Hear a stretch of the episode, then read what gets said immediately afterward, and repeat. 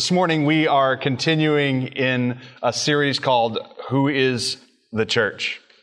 And this morning I am very aware of the fact that the church is, is a bunch of humans.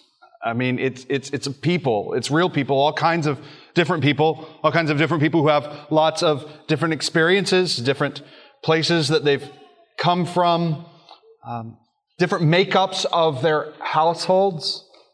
And it's for that reason that I am so very thankful that a, a small group of, well, actually, it's not all terribly small. It's about 41% of us that are fifth grade and under. That when they gather in CP Kids, they sing songs and learn them like My Jesus, I Love Thee.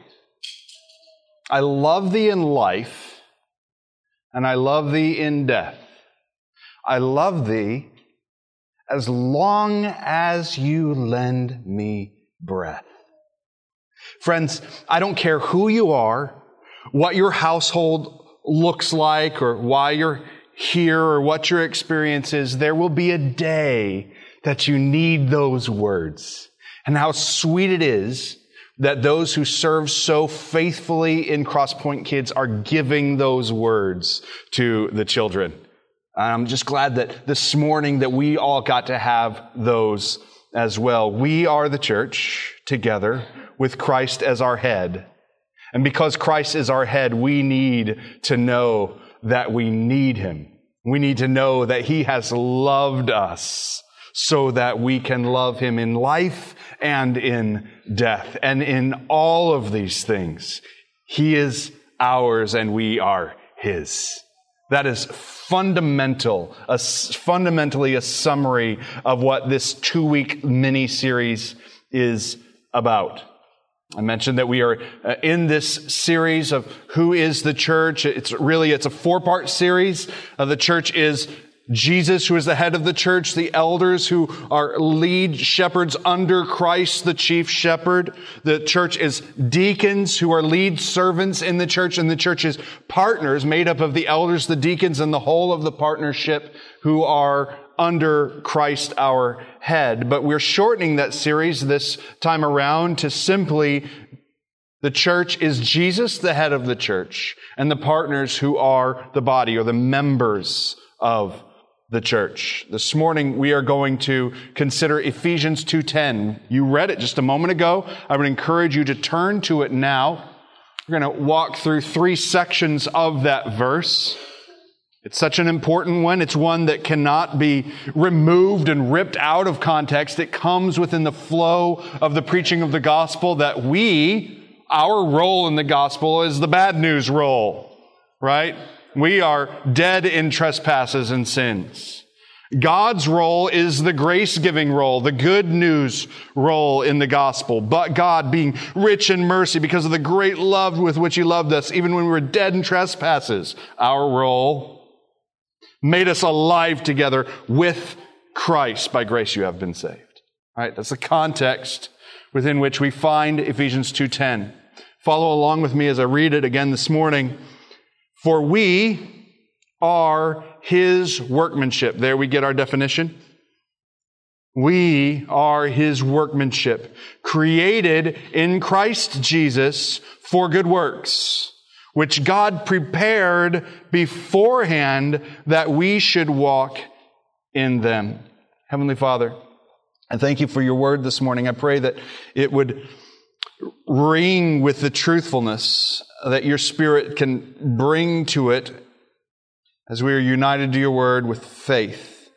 Lord, that we would believe what your word says about us, that we would not seek to define ourselves, we would not seek to carve out a, a, place for ourselves in this world, but we would simply receive what you have done, that you get to declare who we are if we are in Christ, and that if that is who we are, then we are the in Christ people. Lord, define us this morning as your people, as your church. And Lord, having received our definition, we would understand not only who we are, but how we are to walk. Thank you, Lord. We pray this in your good name, trusting you to work by your word this morning. Amen. This morning, we're, like I said, we're going to look at just three things with this passage. Uh, the first thing that we see right at the beginning, it tells us who we are. It's our identity, our definition moment. We are God's workmanship. That if we are in Christ, if we are His church, if we are the redeemed, if that's true, then we are God's workmanship. Who is the church? Now, if you look back at Ephesians 2, you see it is all about grace. In fact, it's been about grace since Ephesians 1 because Ephesians 1 is all about His work, His love, His will, His purposes in Him, through Him, to Him, all in all, glory, words, right? And then in chapter 2, it begins to call all of that will, all of that purpose, all of that work of God, it begins to call it grace. By grace, you have been saved and raised up with him and seated with him, says in verse 6, in the heavenly places in Christ Jesus. I love, there are so many unnecessary words in this passage. Like really, just mark through them unless they were to tell us something that we would forget so easily about some of the words that come before it. In verse 6, and raised us up with him and seated us with him in the, in the heavenly places. We're all like, yeah, here's me in the heavenly places. That would be our disposition, except for the Apostle Paul in writing this tells us. Now, that's in Christ Jesus, you know. Like you aren't just sitting there. Christ is sitting there on your behalf, and if you are in Him, where are you? Seated in the heavenly places. And it does it over and by grace you have been saved. Like, don't forget it. Yes, you're saved. And before you get too jumpy, remember it's by grace. You have been saved. If you're going to get jumpy, get jumpy in worship. Get excited in praise. Over and over again, he qualifies himself. Even in verse 10, for we are his workmanship, created in Christ Jesus, by the way, for good works. Yay, I get to do good works. And we're so prone to go to religionism and become a good works people. And then we're told, no, these are things that God prepared beforehand, that we should walk in them because we are a people who are an in Christ people. You can see like the logic of this passage. It is about our God. We are a people, this is so important, who received an identity. We did not carve it out. We did not create it. We are not a good works people. First, we are people who have received an identity and our identity is by grace and grace alone. The work of the grace of God is who we are. We are a people who are crafted and created in redemption. I want to offer this quote from Tim Chester and Steve Timmis in their book Total Church, an incredible book describing who is the, the church. They say this. An identity that I construct for myself is far removed from an identity I received by grace. Churches are full of people trying to earn their identity or prove their worth. As a result, we lack assurance. When are you done proving it, right? Contentment. Or we put others down to bolster our own self perception. Or are dependent on the approval of others. Or are self righteous and vulnerable to any circumstance that prevents us from fulfilling our ministry. But the key defining relationship for Christians is our relationship with God. Who am I? I am a child of God, the bride of his son, the dwelling place of his spirit. And this identity is given to me by grace. Now, if you read this passage and you read other passages in scripture, they speak with a resounding voice that even that helpful quote is incomplete. Because this is not only what I am. This is what we are together as the church. See, I am not the bride of Christ. We are together as a people purchased into a redeemed community at the foot of the cross, promised resurrection, secured in his victory and resurrection. We are together a people who are the bride of Christ. We are God's workmanship. It's a plural we, right? Like, unlike those non plural we's, I suppose. The work that he's doing is in us together as the church, a work that is done in community. We are each saved. This is true, particularly, miraculously. By the Spirit's intervention, He invades a dead in trespasses heart. One of them at a time. Grants life and faith so that we're united to His grace. This is true. And in that moment, that individual heart is now a people.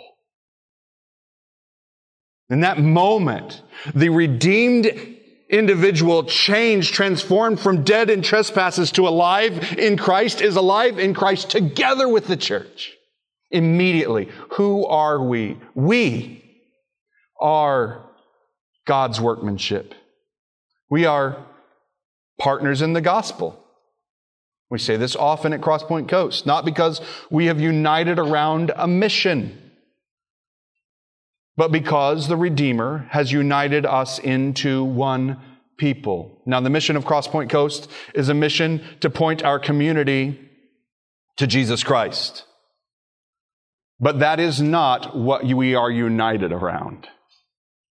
We are united around Christ and a people now made who are a community that exists because of redemption by grace through faith alone are given a mission.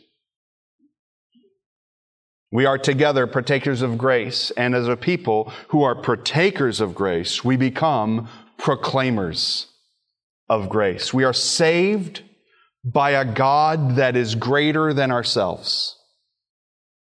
And being saved by a God that is greater than ourselves, we are saved into a church that is greater than ourselves.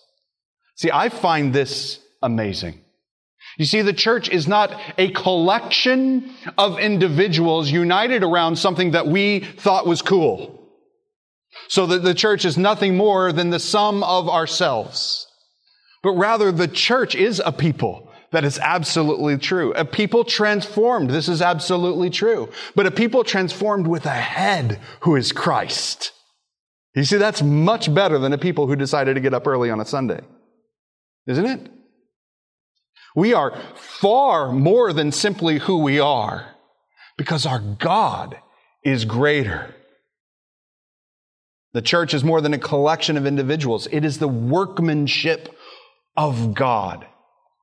It's like looking at a work of art or a finely carved piece of furniture or a sculpture and saying, look, carved stone. Look, whittled wood. No. It is craftsmanship where the artist is intimately involved. He's left his mark so much so that the wood begins to disappear. It's not stone any longer. Friends, we aren't us anymore. We are a whole new thing. We are a redeemed people. Guys, I find that to be a relief. I come back to that and walk in that often. Functionally, a relief and a freedom. Here's a, a couple things that that does for me, what it does for us as a people. It means that we no longer have to build our own little kingdoms. We're adept at doing this. We default to building our own little kingdoms, me and mine. We're no longer subject to proving ourselves. We're no longer subject to making ourselves great and carving out our place in this world. We no longer need to strive to make a name for ourselves. There's a passage in scripture. All right, it's Genesis 11 and 12. It's a passage that often the children are familiar with, okay? The passage of the Tower of Babel. That's in Genesis 12. And I, I, believe that the Bible is written in the order that it is, and the history happens in the way that it is because there is one who is providential, like we talked about in the tre- decrees of God. That Genesis 11 takes place where we have a people in the Tower of Babel who gathered together, and we're told explicitly they gathered to make a name for themselves. Okay? They're little kingdom builders, but they weren't satisfied with a little kingdom, so they got a bunch of them together and they built a king, big kingdom that stretched up to the heavens, right? But what is their business? Their business is no different than yours and mine. Their business is no different than our rebellion and sin in this world, right here in this county. They were kingdom builders. They were making a name for themselves, carving out their own place in this world. But Genesis 11 happens right before, this is just rocket science here. Genesis what? Come on now. 12? Anyone? but what's Genesis 12? Genesis 12 is the call of a man who was nothing. His name wound up being Abraham. Like he didn't even have a cool name that we know today. He was just Abram back then. And God comes to Abram, who would later be known as Abram, Abraham, and God makes an, a promise that would blow the Tower of Babel out of the water. He makes a promise to make his great, his name great. Literally. It says, so where in Genesis 11, they were explicitly going to make a name for themselves and God puts it down and destroys it. In 12, immediately after, God goes to one lonely little man and promises to make his name great. And then to multiply his descendants, and then through him, all the families of the world would be blessed.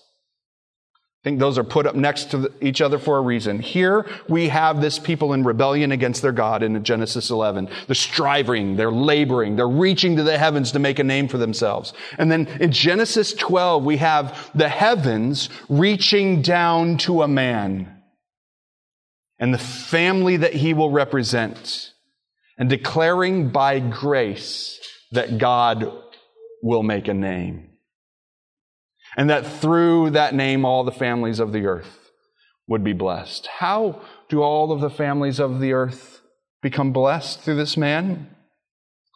Jesus is the descendant of that man. Through the descendants of that man would come the people who would record the scriptures for us and bear witness to the great God. Jesus would be born so that all who repent and believe might be blessed.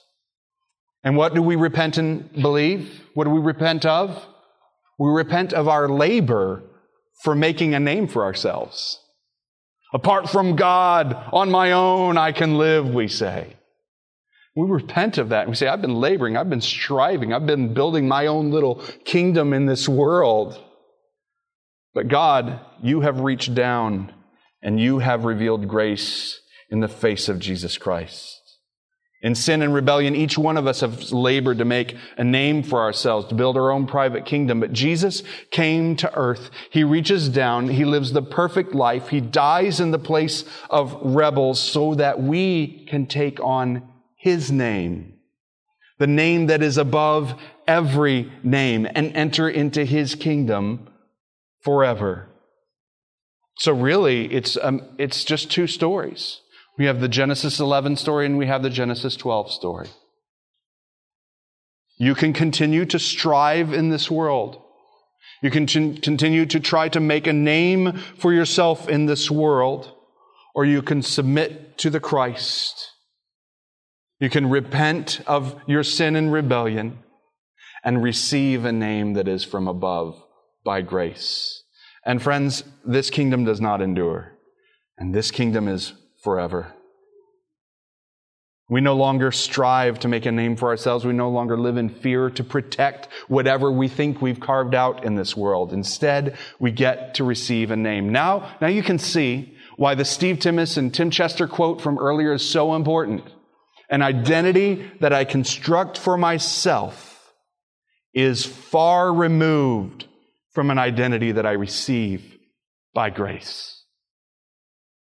Brothers and sisters, we are the body of Christ. Jesus is our head. The bride of Christ. Jesus is our leader, protector, and provider. We are the redeemed. Jesus is our Savior. We are the children of God, God our Father, Christ our brother. The first application for us this morning, before we continue in our verse for just a few moments. The first application for us is that we would lay down all of our striving to make a name for ourselves and take up the name of Christ. Who is the church? And if your answer is a bunch of things that we do, it's the wrong answer.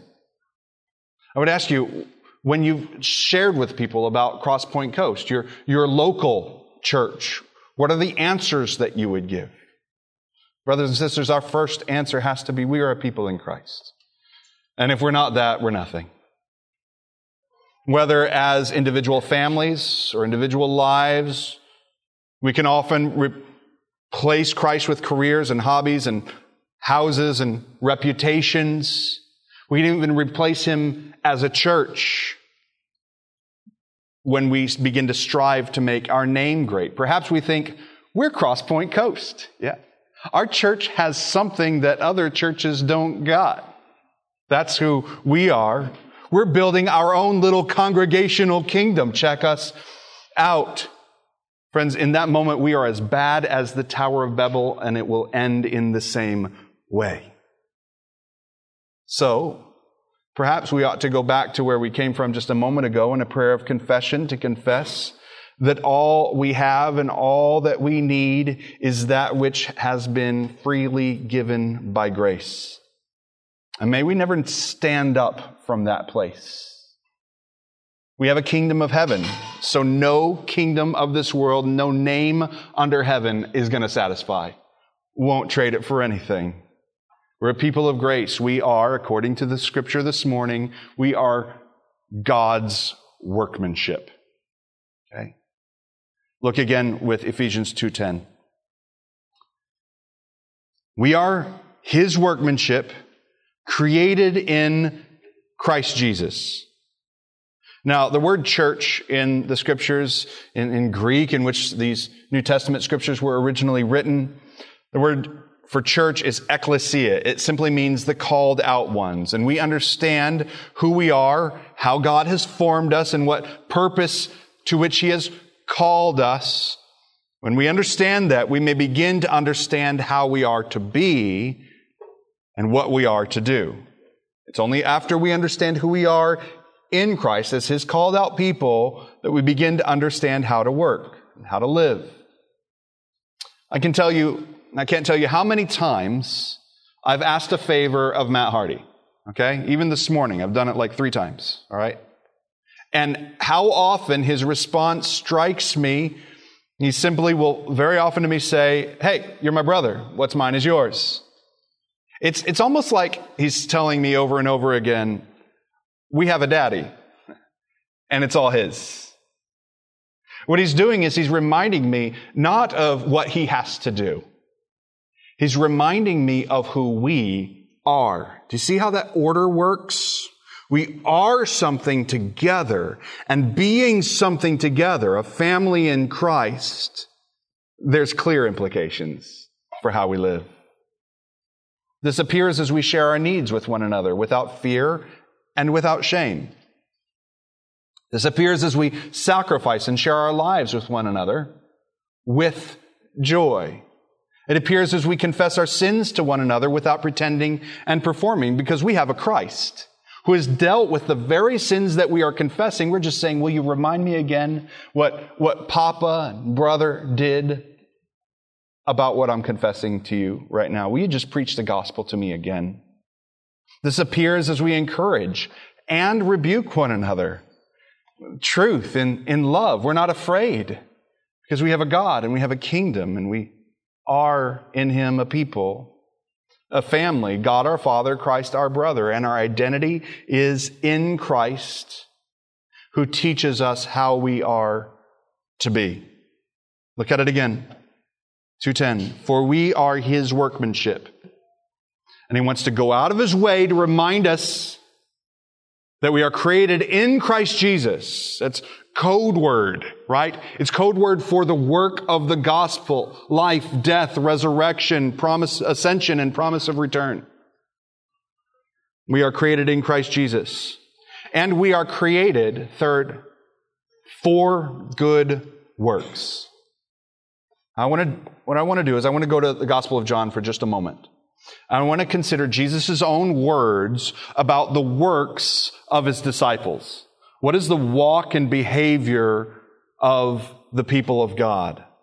And as we look at that, we'll begin to discover who is the church. What do we look like? What are the works that are created in advance for us? John 15, 9. John 15, 9. I would encourage you. So you don't get distracted by 210 and begin listing off a bunch of do's and don'ts to write John 15, 9 in the margin of Ephesians 2.10. In John 15, 9 through 11, it says, As the Father loved me, so I have loved you. That's good news, friends. That means that Jesus loves us. Abide in my love is this command. So if people loved by God are given this command. Abide in my love. As a parent, I can tell you I, I have a little glimpse of understanding into that command. Because I, I, tell my kids to do stuff all the time. You can ask them, they'll tell you what it was. But the number one thing I would ask of my children stay in my love. To be honest, at some point it doesn't matter what else you do. If you'll just remember your papa loves you, and if you would just walk in, in the path that that carves out for you. Jesus says, abide in my love. And then he says, if you keep my commandments, you will abide in my love. So he says, look, my love has carved out a space for you to play and it's good and it's beautiful. It's called my commandments. If you keep my commandments, you'll abide in my love, just as I have kept my Father's commandments and abide in his love. Look how sweet it is for the Christ to be in the Father, so you can be in the Christ. These things I have spoken to you, that why? Why did he give us commandments and this commandment to abide in love? That my joy may be in you and your joy may be full. What does God want for his people? Joy. So where is the joy of the church? Well, the joy of the church is by knowing Christ, walking in faithfulness as, as his disciples, and we're told what walking in faithfulness as his disciples looks like. It looks like abiding, being satisfied in his love. That's what it looks like.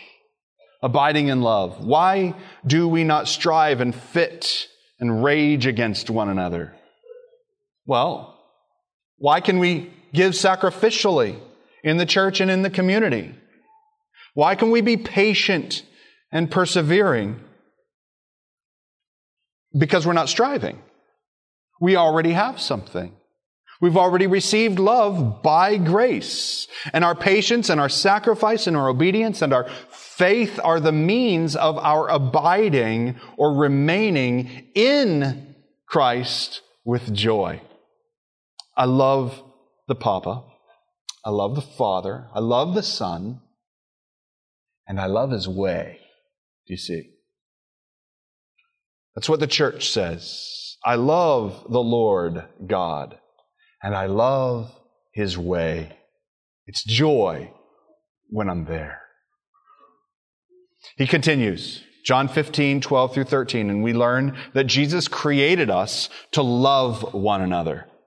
This is my commandment. So abide in my love by obeying my commandment. And now I'm going to tell you what my commandment is that you love one another as I have loved you. Greater love has no one than this, that someone lay down his life for his friends. You know what that means? That in Christ you can actually love one another. You're not only given the freedom to love one another, you're giving the command to abide in the love of Christ by loving one another. We are free to lay down our lives for one another because Jesus has given us his life. And we can't lose it. The apostle Paul says to live is Christ and to die is gain. Why? Because there is something that is gained in Christ that can never be gained or held onto by holding on to the things of this world. Do you believe that? Do you believe that there is something to be gained by having Christ that is greater and more enduring than the things that can be gained by holding on to this world. If you believe that, then you are free to love one another by laying down the things of this world. The love of Christ has literally freed you to actually love and call it gain. Actually sacrifice and call it gain. Philippians 3 8, indeed, I count everything as loss because of the surpassing worth of knowing Christ Jesus, my Lord. This is how we can love one another, even when we are unlovable. Remember, that is the love of Christ. While we were yet sinners, Christ died for us. Remember the state of rebellion that we were in when God first loved us and gave himself for us that frees us to love one another when we are unlovable. When we don't receive joy from loving each other. In fact, you tick me off sometimes, right? You can be honest. That's what I love about the gospel. The gospel can look reality in the face and say, these church people tick each other off. They're not cool. They're not fun sometimes. They say unkind things. They're unthoughtful. And we're free to love one another anyway. Right there in that moment. And it's no hardship. So we have Christ. Christ is gain. So the command for us is Crosspoint Coast, love one another. You know, I've seen you. I've seen your hospitality. And I've seen that that is one of the greatest evidences to this pastor that you are a church and that we are a church together. I've watched you love one another. Look at John 15, 26 through 27. Just a little bit later in the passage, it gives us the third thing that Christ has given to us, that He has created us to make Him known. He's created us to abide in Him, love Him, and make Him known. John 15, 26. When the Helper, the Holy Spirit comes, whom I will send to you from the Father, the Spirit of truth, which proceeds from the Father, the Spirit will bear witness about me. That's what the Spirit does. And you also will bear witness because you have been with me from the beginning. Again, Jesus tells us who we are. We are, as a people, we are a people who are filled with the Spirit of God as witnesses. We don't have to come up with good advice for people in our community. That's so important. It's freeing to a pastor because here's what this means. As a pastor, I don't have to be creative in my preaching. I, there are things that I'm creative about. The one thing that I found very early in my ministry, there are much better creative public speakers than me. But I don't have to be creative at all. In fact, if I was creative, it would be a problem because it's my job not to bear witness to my own imagination or creativity. It's my job and your job together as witnesses to witness to the truth. So all I have to do is read it, repeat it. As a people, we are called and created by Christ. Our work is to abide in love. Our work is to love one another and make that love known among the world. You see, love is not something that we create. It isn't something that we work up. It is not something that we strive for. It is something that is received, revealed by grace, and we bear witness to it in our love for one another and in our proclamation in the world. What I want to do is I just want to go back and look at each one of those very quickly and in going back and looking at each one of those, I want to consider how do we do that here at Crosspoint Coast? Who is the church right here? We remember that the church is those who abide in Christ. Now, if we are those who abide in Christ, we are particularly those who abide in the Word and in the Lord's Supper. And these two things are the root of our celebration services. Our gathering here is non-negotiable. It's an, an, essential part of what it means for us to be a church because the church is the church together. And so this morning I want to call you to this. Very practically. Prioritize the gathering of the church as a non-negotiable, necessary means of our abiding together in Christ. This is most clearly seen by both ourselves and the watching world when we gather together. We bear witness to who we are when we are together explicitly in Christ. we do that in witness to one another and in witness to a world that wonders why those people keep giving up prime beach time. Right? They give up prime time to just go enjoy the weekend. Because that's not who we are. We are a Christ people. That's not where our joy is found. We are a Christ people. And from this place, we can go and party. From this place, we can celebrate. Secondly, the church is those who love one another, remember? Particularly, the church is those who, when scattered throughout the week, they yet come together in homes and neighborhoods. They share meals together. They go to the beach together. They, they party together. They pray together. They teach one another. They confess their sins to one another. What in the world is that? It's to encourage one another and exhort one another. Preach the gospel over one another. This is the essence of our community groups. We don't scatter to build a private, self-defined kingdom for ourselves. We scatter about the county into clusters of love and mission. I want to call you this morning to prioritize community group. That it is a way, another way during the course of the week to say, we are together the people of the Savior. We abide in Him. We love one another. And we are witnesses in our neighborhoods, not just in a Sunday gathering. Thirdly, the church is those who make Jesus known. Here's what, what this means. It means that the church isn't about the church. The church isn't about us. It's, the, it's one of the reasons why in our order of service that at the beginning of the service, I don't say, Hey guys, welcome to Crosspoint Coast. It's so good to be here. You all so beautiful this morning. Glad to be your pastor and try to like work up some sort of happy up here, you know? It's why the welcome is welcome in the name of our Lord Jesus Christ. Because it's true every single time. The church isn't about the church. Church isn't about a people who have worked up the will to be together. It's the work of a church whose God has willed that in redemption we would be together as people. The church is about our head. It's about Jesus.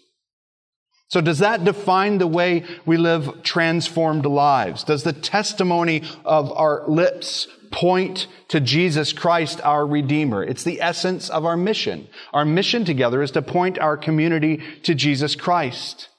This isn't some ambiguous, wishful thinking that maybe that might happen somehow. It's truly the mission of Crosspoint Coast as a church that we would be a people who are actually sharing the gospel we're actually going and sharing and living amongst a people who need to hear the truth, who are seeking opportunity to specifically invite individual people with individual hearts that the Spirit of God would invade by means of the preached word and that they would become not a they any longer, but an us together in Christ. Who is the local church? When you show up in a town, how are you going to tell who the church is? You look around and ask, Where's the church? I would encourage you, perhaps you should ask this Who are the people in this town, neighbor, in this new town that I'm in? Who are the people in this town that gather to hear and be shaped by the word? Who are the people in this town who gather to remember the Lord by partaking of the Lord's Supper and communion together? Who are the people who appear to love one another with the same sort of sacrificial love that Christ has loved the church? Who are the people who bear witness to the name of the Christ, no matter the consequence it has to their reputation or what might be their own little kingdom building and how they would order their week off on their own? Whoever that people are, friends, that is the church in Viera and Brevard County. I pray that Crosspoint Coast would be named among them. Crosspoint Coast is simply one local expression of that church. So, who is the church? We are God's workmanship. We are created in Christ Jesus for good works, and these are works that He has prepared beforehand that we should walk in them. Let us therefore partner to abide, partner together in Christ to love, and to bear witness to the one who has made us one together. Heavenly Father, this would be so, it would be because you did it, not because we just made it a commitment. Not because we decided to prioritize a gathering or prioritize a scattering together. Lord, it would be so because you've willed it and you've worked it by grace. And we are simply uniting ourselves to that by faith, and this itself is a gift from above. Lord, we believe you. We trust you. We believe that your way is good, that your prescription for your people is right. And Lord, we believe that joy can be found there. And yet we believe so many other things, and those things so often are lies. Lord, I pray that we would be a Genesis 12 people, not a Genesis 11 people. That we would be a, an Ephesians 2, 5 and on people, a people who live in light of the but God, who live in light of the gospel. Lord, I pray that you would work that and we would say, What in the world has our God done? You are amazing in what you have done in redeeming a people to yourself. So that the praise would be to the praise of your glory and grace. Thank you, Lord. We trust you for it. We trust you in the name of Jesus, our Savior, Redeemer. Amen.